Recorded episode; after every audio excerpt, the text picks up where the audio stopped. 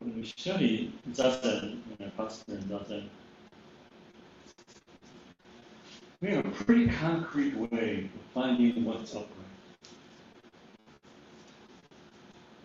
Uh, and tonight I'd like to talk about finding upright as we go through our lives. Then uh, often a contrast is made between inclined and upright. And uh, our day-to-day life is mostly referred to as the incline. Because, you know, we're always reaching for something or trying to get away from something and, and we're not really lives. So inclined tends to refer to the phenomenal world, you know, the world of everyday life. Upright um, tends to point to practice. There's very little in our practice that's not done uh, with, um, you know, attention to upright posture. And upright also uh, is a way of talking about the universal, the um, um, aspect of life that is not driven by cravings and by aversions.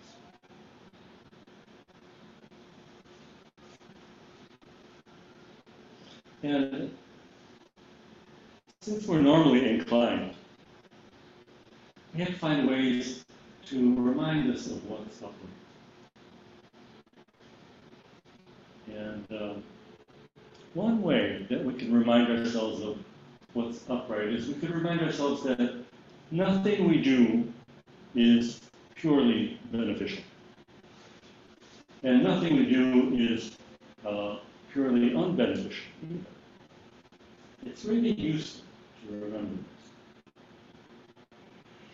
It's really useful to remember this when we're castigating ourselves for something. You know, oh, I shouldn't have said that, or that was so embarrassing, or, you know, myriad ways we can do something. Because often we'll lean too far in that direction, and it's worthwhile to remind us um,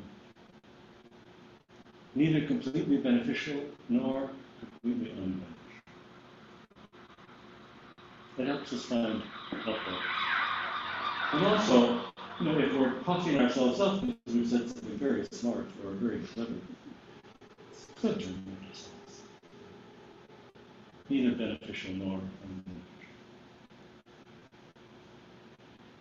Because even if we do something that hits the mark to some degree, we will inevitably miss it as well. I know this in giving Dharma talks. Sometimes I listen to recordings of my talks. And even in my best talks, there's something that I wish I hadn't said.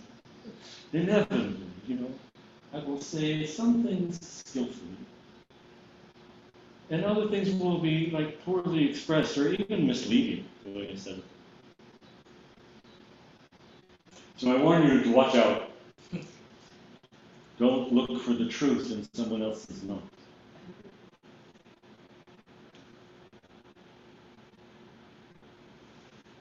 We should be prepared to notice that we're inclined when, when we're in the midst of doing almost anything. Any activity we undertake will inevitably obscure the dynamic wholeness of this life. You know, we'll focus on what we want. And everything else kind of becomes a blur. And the activity we undertake highlights some things and neglects others. We see this even in Zazen. In which we're really making an effort literally to be upright.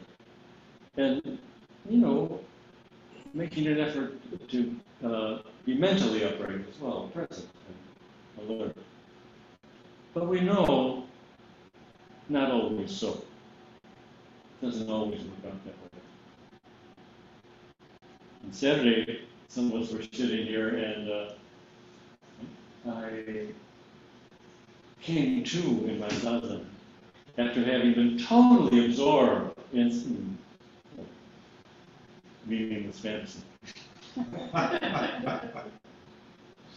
And I noticed that what I had done is I'd taken this universal consciousness that we all share and I made it all about me. So that's inclined, even in the midst of being upper. So easy to be. Every activity that we undertake happens in duality. It happens with a subject and an object. It happens with a doer and a deed. Even in reaching for the Dharma, it's very easy to be inclined to go astray from the way directly before you.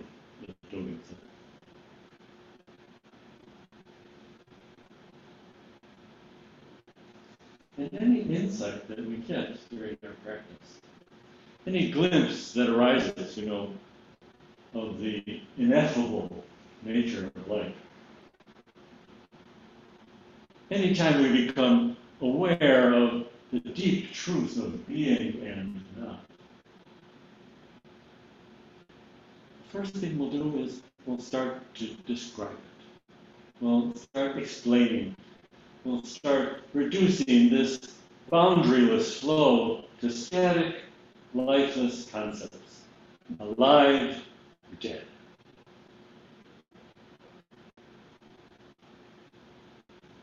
Zen teachers over the years have actually been beaten by their students because they refuse to get caught up in those false absolutes.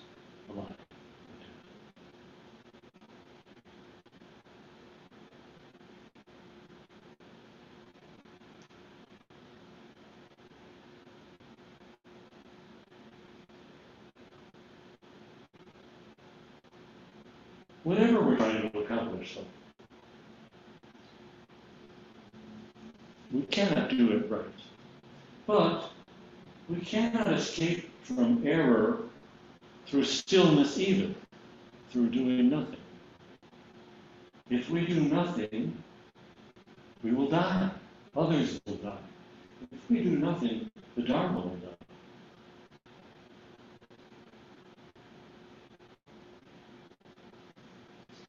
mean, even our zazen to an outsider might look like we're doing nothing, but we know that that's not the case. Bodhidharma, who, who brought zazen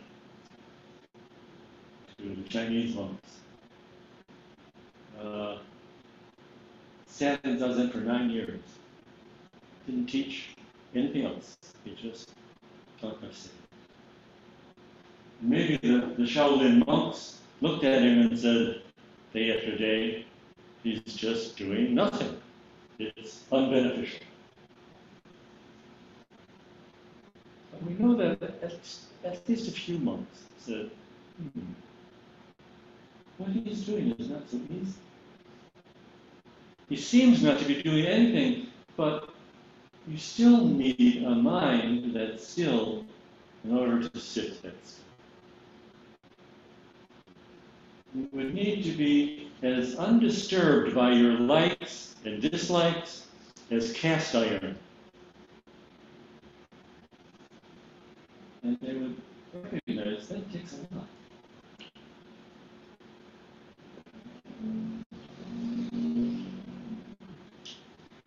Bodhidharma, when he sat like that, Bodhidharma.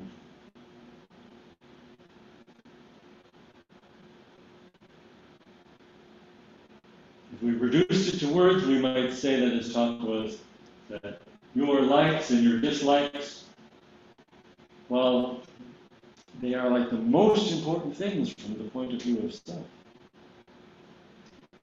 are just ripples on the stream of universal consciousness. And that universal consciousness has no good, no bad, no here, and no there.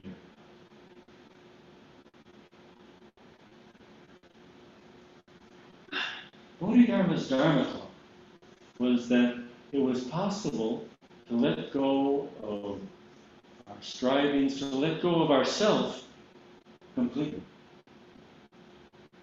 When we did that, what emerged was Zazen. And this was his downfall. He cast out his net. But he only caught the fish were not able to swim through the. He caught a few students. So he hit the mark with that dharma talk, and he missed it at the same time. So I so.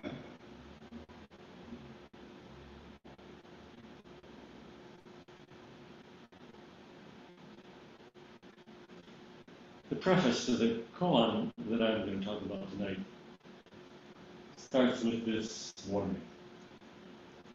Move, and a shadow appears. Become aware, and ice forms.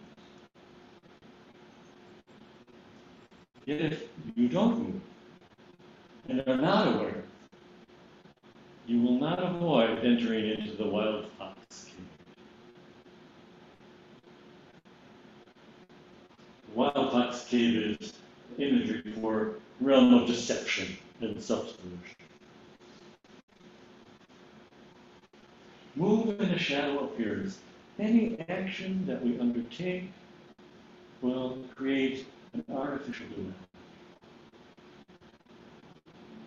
Become aware and ice forms. Awareness is the most fluid, the most ineffable thing that there is. But as soon as we become aware of something, we will freeze it into our narratives, our concepts, and our ideas.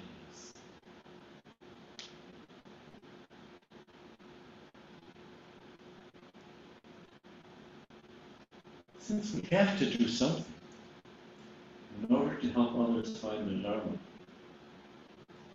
we should also remember that if we try to enlighten others, we're probably confused. Sometimes the only thing we can do that's helpful is give another person like a nudge. Maybe even enough of a nudge to throw them off balance. Because when we're off balance, it might cause us to notice something about what it feels like to be off balance and what we have to do to become upright in our life.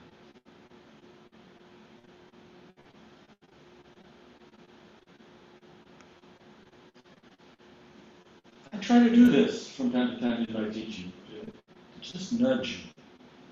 I think I do it too subtly. You can only find upright when you're aware of being off balance.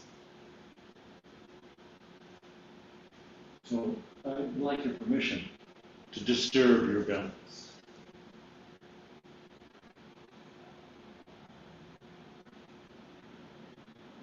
We learn to investigate, I'm sorry, we learn what is upright by investigating incline. We teach ourselves the upright posture of zazen by first putting ourselves out of balance. You know, Dogen said, rock your body right and left. And then set into a steady, immobile sitting position. Put yourself out of balance first so you know what balance really is.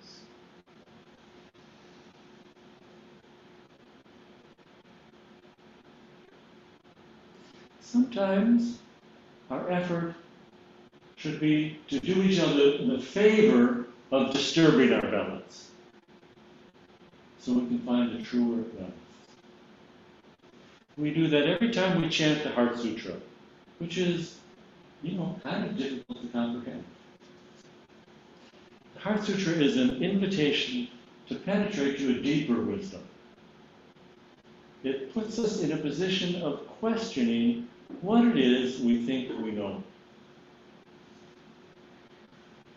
The great teacher in our lineage, whose name was Dongshan, heard the Heart Sutra chanted as a child And he said, But wait, I have eyes, I have ears, and nose. Why does the sutra say that I do not? At that very point, the sutra had done its job. Him off balance. And Dongshan felt it. And he went off to find a teacher at a young age. Practiced with few teachers, great teachers in China. And decades later, Dongshan's final teacher threw him off balance one last time just as he was leaving the monastery. Dongshan stayed off balance until he awakened while crossing the stream. And then he started talking crazy. He said things like, I am not it. It actually is me. The crazy things he started to say were so helpful in throwing us off balance that we've remembered them for 1,200 years. And this is true of the koans in our tradition too. Koans are cited in our tradition to help us find off balance, to help us go beyond our life draining ideas, our static ideas about our life.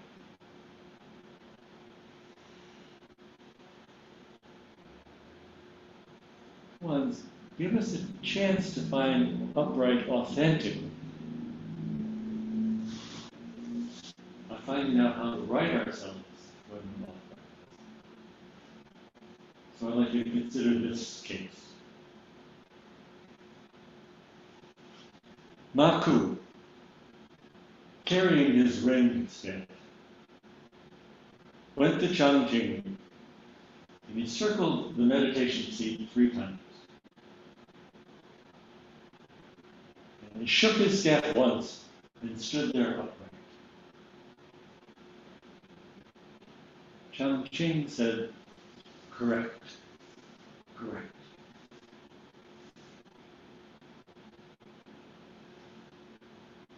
But you should know that Shui Du, who was the teacher who collected these collection of koans, added a word in the margin. The word he added was wrong.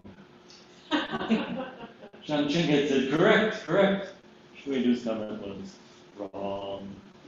Let me just tell you a little bit about the imagery amongst staff sometimes had interconnected metal rings. There were some rings that were like attached to the staff, and then other rings within them that hung from the fixture. And it symbolized the interconnected processes of birth and death. The way everything depends on everything else. The way these, these rings depended on all the other rings. And, and when you put the staff down, the rings would jingle a little, like a wind chime. And so almost with every step with a staff like this, you give a sermon about the chain of causation, about how everything is affected by everything else. Every jingle of the staff would announce that.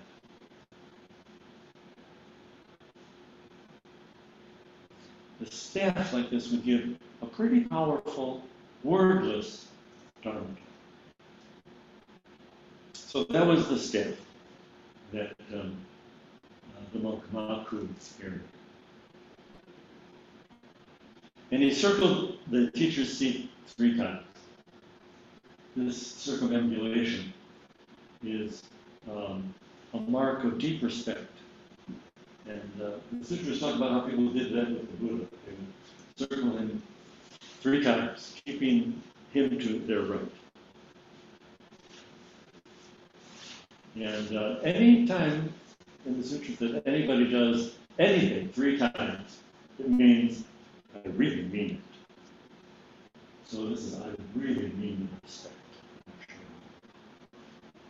But in this ritual, after doing that, a person usually sits to the side of the teacher. Maku stood right in front of the teacher. Jiggle the staff and just stayed there.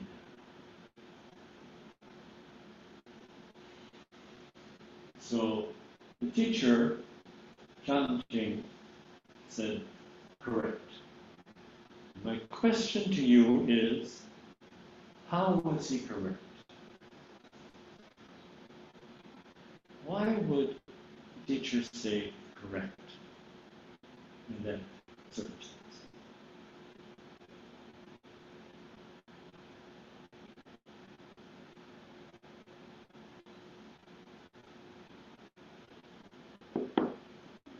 Nick, I mean, it seemed like he followed the forms correctly. So, I mean, he, he was, you know, I mean, it makes me think about doing something if it, if it's not wholeheartedly, if you're just doing it because it's expected. But I'm not sure. That's just where my mind is going with it. you know, there was something, yeah, you're onto something, there was something definitely wholehearted about this one. Doing this form. He didn't do it correctly, because to do it correctly, he Oh, would right. have teacher. Yeah. He would have kind of deferred to the teacher and gone to the side. This was a confrontation. Yeah, teacher says correct. I see. All right. Um, Is it possible that uh, he was um, asking for his teacher's validation of an enlightenment experience? Like I show you deep respect with this uh, circumambulation, but instead of deferring to the side, I want to stand up and have you say whether my learning is correct.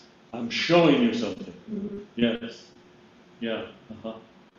Yes, I think that there's some flavor of that, isn't it? Especially with the teacher saying correct. There's some kind of approval that's being conveyed. I'll tell you one thing about this teacher. He had a teaching that said, the ultimate truth is wordless. People of this time do not realize this. So it strikes me that, you know, as I was saying, Maku's staff gives a Dharma talk every time it jingles, right? It gives us a Dharma talk about the interconnectedness of all things.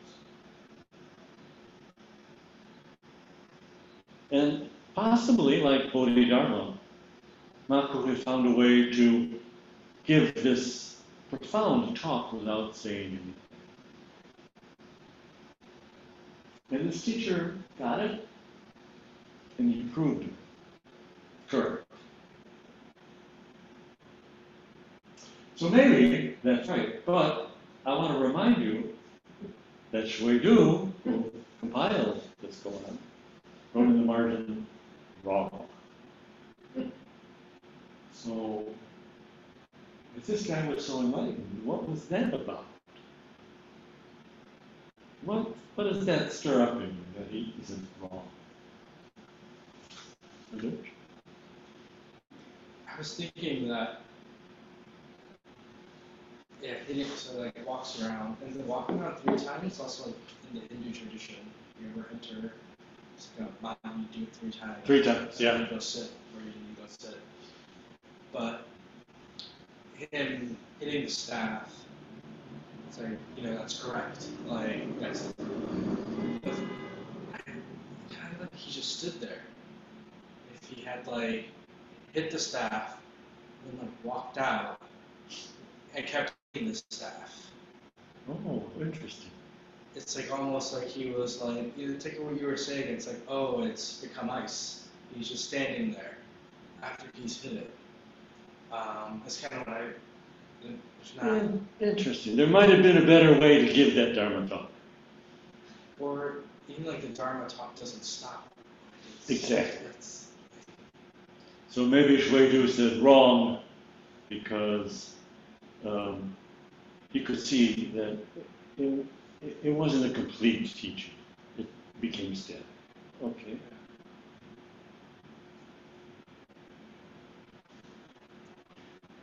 You wonder who did Shui say? Um, yeah, who did Shui say wrong to? Did he say wrong like the student was wrong? Did he say wrong like the teacher was wrong to improvement? Did he say wrong like they're both wrong? They're doing the wrong thing. Or to the reader. or, for you, the reader, you're wrong. Whatever you're thinking about this, you're wrong. So there's this pushing off balance that comes in this. First of all, it's kind of an unusual uh, choreography that's going on takes us off. But then Shui Du comes in and says wrong. And it's to push us all off balance. Yes. Um, could it, could it be that he's just writing the opposite of the word that was said? To show, like, there is no division here between right and wrong. So I'm going to show you the opposite of what's being said, to show you the duality, that there, that there is no right and there is no wrong. It's like it would, he says wrong to make sure we don't get caught up in correct. Right? Almost to say, like I was saying earlier, you know, yeah, you know, we might say something skillfully that hits the mark, but for sure we're going to miss the mark with somebody else. So yeah, he might be holding us to that um, difficult position of not settling into our likes and dislikes, not settling into the judgment about right and wrong, and therefore killing what's going on in front of us.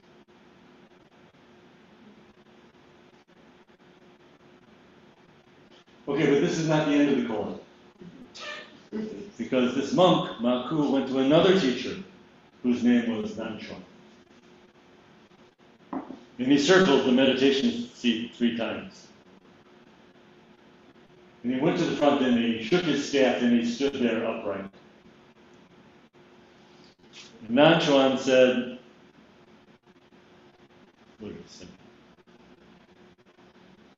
Incorrect. Incorrect. And Shui Du added a word in the margin. And that word was wrong. And Ma Maku then said, wait a minute, Shan Jing said correct. Why do you say incorrect, Master? Nanchuan said, Shan Jing is correct. It is you who are incorrect. This is what is turned about by the power of the wind. In the end, it breaks down and disintegrates.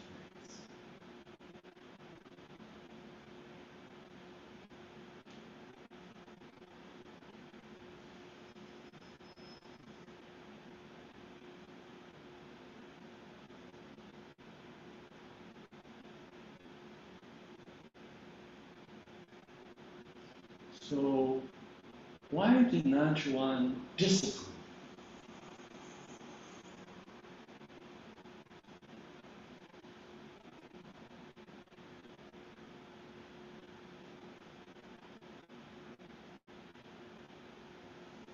Well, yes, please, Mom. Um, just a wild guess.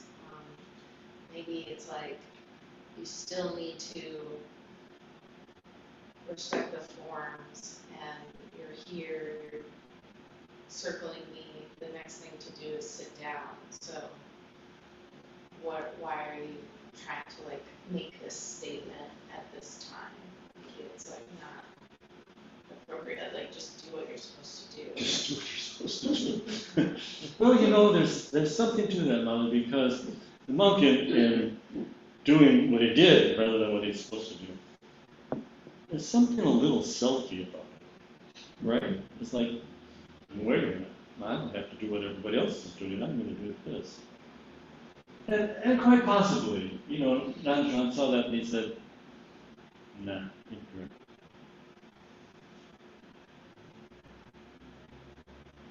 It also feels like he's got a formula. Yes, He's like, I, tried this once. it worked once. Yeah. So, but the first time, I mean, Stephen, it might have just been genuine. And then the second time, you just got, it's like this, this is a good line. Let me use this. Let me use this again. Yeah. Yeah, yeah, yeah. I think this shows that, that, uh, first te- teacher, Changjing, was there with him, and he sensed something that felt like an authentic, uh, statement. And Nanchuan was there with him too, and he sensed something that felt kind of canned. And confronted. Yes, So I'm um, thinking that uh, what, what this is saying to me is that it really doesn't matter whether you're correct or incorrect. Yes. That, it, that the desire to get the answer right is irrelevant. Um, as if, as if the, the teachers are saying, I don't know what you're doing, but. Well, the desire to get it right is automatically the wrong direction. Right? So the, the monk is seeking it's unclear to me whether the monk is actually seeking, or asking, am I doing this correct or incorrect? Um, But nevertheless, the, if that's the desire to kind of get it right, that that is number one, that, that's sort of not really relevant. Um, It's kind of less, what I'm thinking about. Yes. Any other thoughts?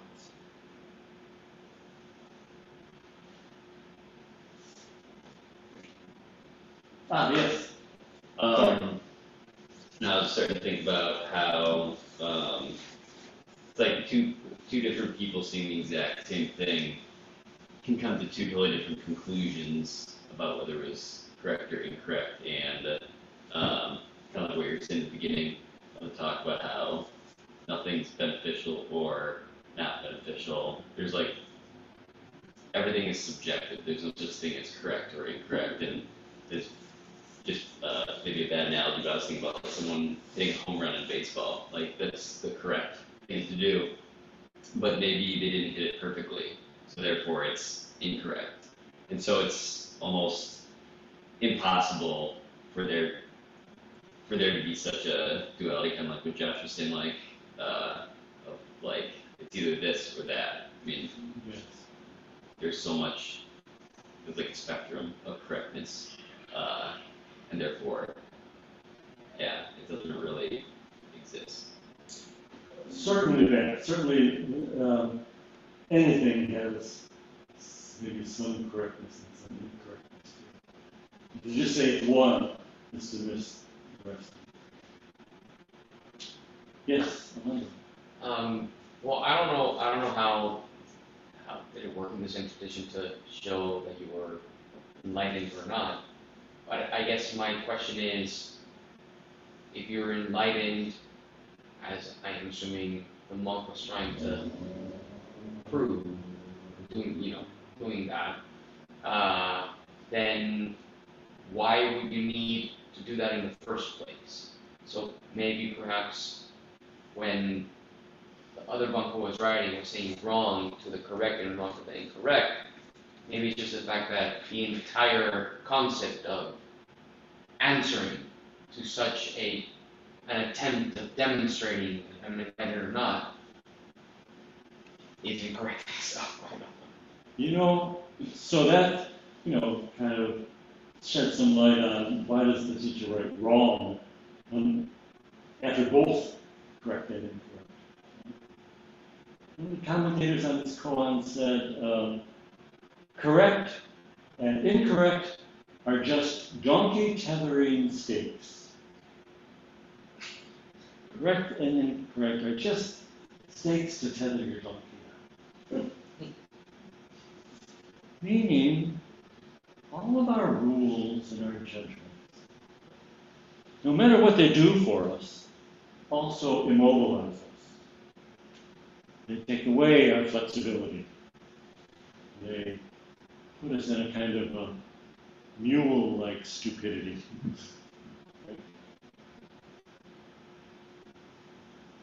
And I think it's very inconvenient to remember this because we like our judgments so much. We build our lives around them.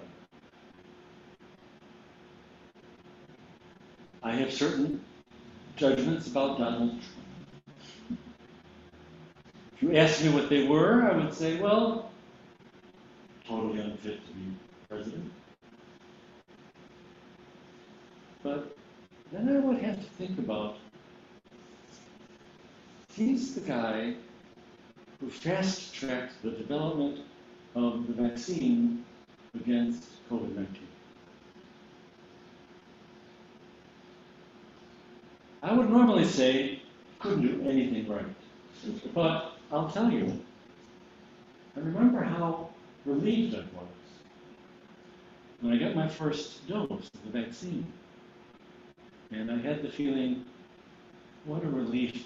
Now I don't have to do it all myself. You know, there was a profound sense of being helped.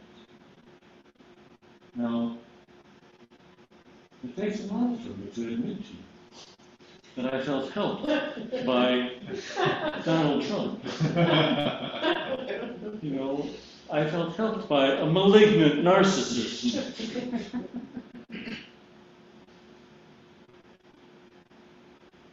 It pains me to think that because of the benefit from that vaccine, you might be hearing my Dharma talk tonight thanks to Trump.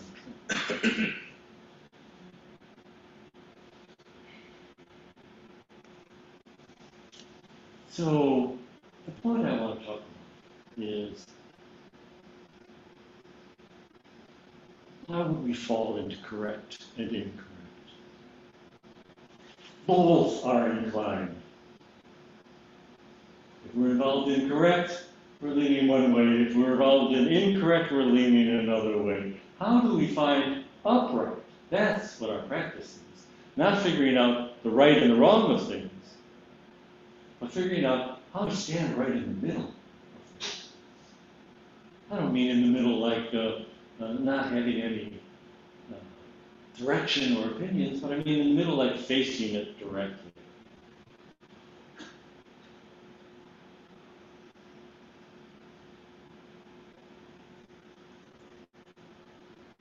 We need an alternative to correct and incorrect.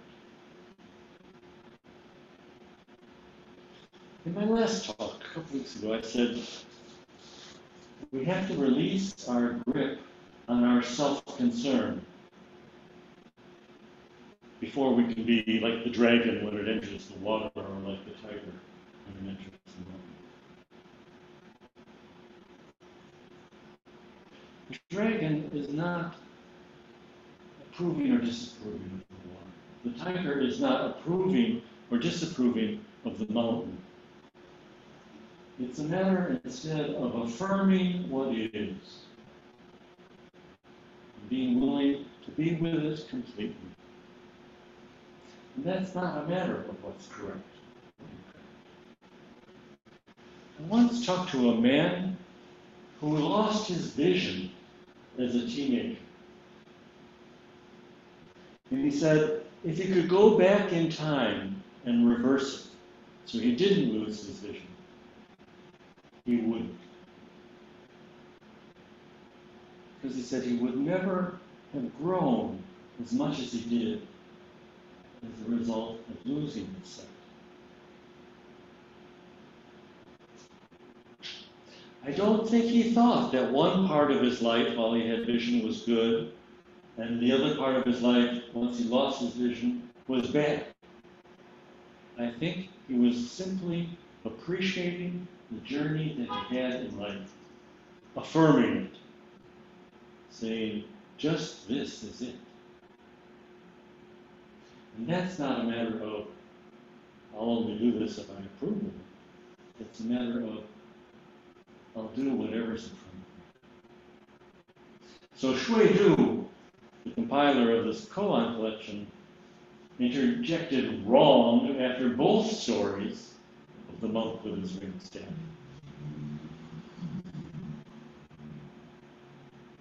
In fact, another teacher commenting on that said Shui was the only one who attained anything in this koan. So tonight, too, I want to try to emphasize, don't get caught in your judgments. Don't get caught in your ideas of right and wrong. Don't get rigid.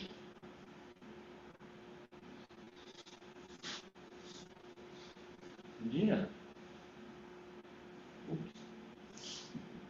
All right, I'm going to leave you with final comment. One of the commentators on this one said, when you get here, you must be a person made of cast iron in order to realize it. And I've been telling you we should find our flexibility. And yet, a great teacher said, you must be a person of cast iron.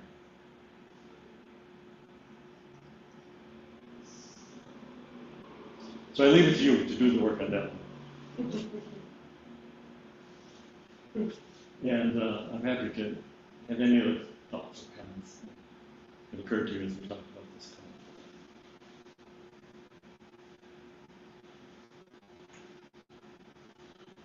Anyway, So, your opinion, what was the third option for the teachers?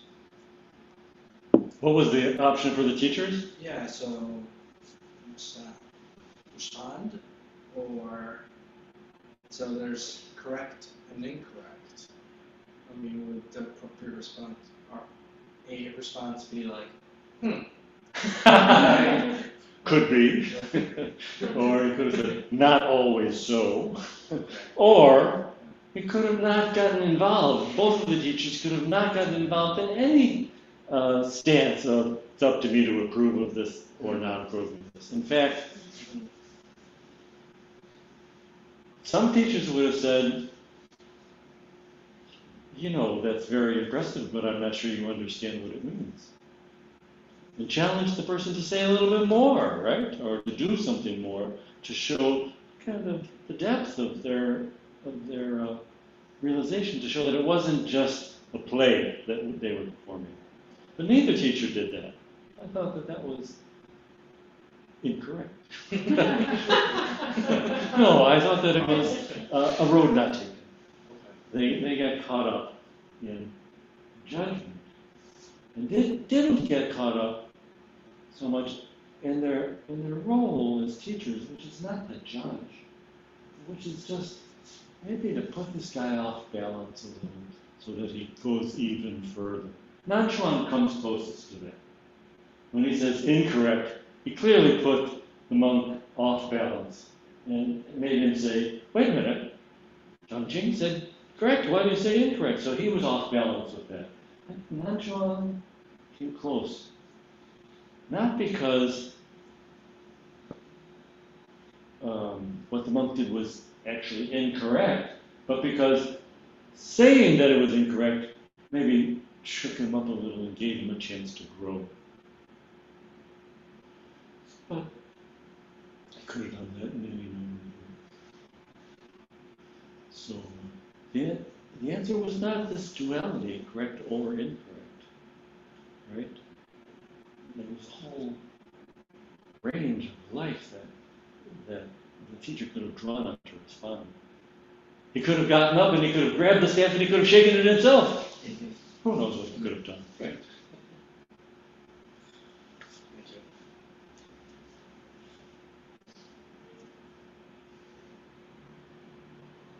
Any other comments?